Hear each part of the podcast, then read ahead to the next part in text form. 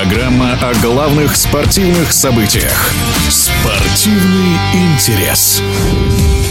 Евробаскет 2022 выиграла Испания. В финале они обыграли французов 88-76. MVP турнира признан Уилли Эрнан Гомес. Перед началом соревнований мало кто верил в итоговую победу этой сборной, которая стала для них четвертой в истории. Да и путь к трофею был непростым, рассказывает чемпион Европы 2011 года в качестве главного тренера женской сборной России Борис Соколовский.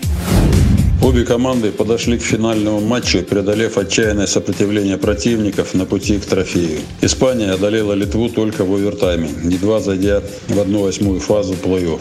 До этого была непростая победа над многострадальной Турцией с разницей в три очка. Да и матч против Финляндии тоже не назовешь легкой прогулкой. Честно говоря, в полуфинале я предсказывал победу сборной Германии над испанцами, но Скариола, он постоянно жаловался на различного рода проблемы, адаптацию Лоренца Брауна и тому подобное. Испания – это баскетбольная держава, обладающая стабильной, профессионально выстроенной системой развития игроков, пулом сильных клубов, таких как Реал Реал, Барселона, Баскони, играющих в Евролиге. Ряд игроков получили рабочие места в сильнейшей лиге планете NBA. А. Добавьте к этому сильный чемпионат из 18 команд, и вы поймете, что база успеха достаточно фундаментальна. Над всем этим стоит великий Сержио Скариола и X-фактор обновленной сборной Испании Лоренцо Браун. Смена поколений в сборной Испании прошла успешно не только за счет главного конструктора игры Лоренцо Брауна 7,6 результативной передачи в среднем за игру, но и за счет традиционно высокой культуры игры в пас всей команды. 21 передача за матч в среднем. Работая уже на протяжении многих лет с испанской сборной,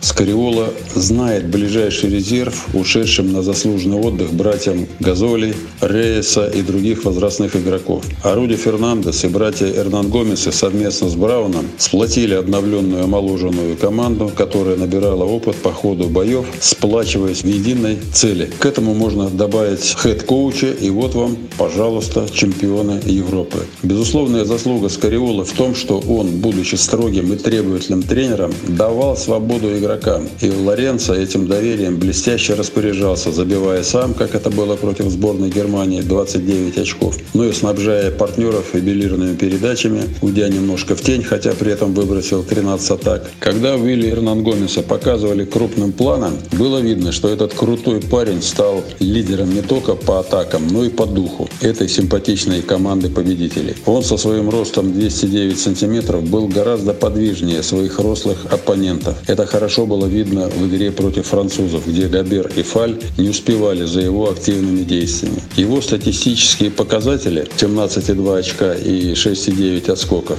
были, конечно, скромнее, чем у выбывших на ранних стадиях Луки Дончича и Николы Йокича, но его роль роль игрока в рассвете своих 28 лет в этой команде просто неоценима. Ушла в прошлое эпоха Поу и Марка Газоли. На смену пришли другие братья Вилли и Хуан Эрнан Гомесы. Они играют более современный, быстрый и атлетичный баскетбол, где используется много смен, где идет жесткий контакт даже на дальних поступах корзины, где высокие игроки могут не просто атаковать с трехочковых дистанций, но и делать это в прыжке быстро и с сопротивлением. В эфире спортивного радиодвижения был чемпион Европы 2011 года в качестве главного тренера женской сборной России Борис Соколовский. Спортивный интерес.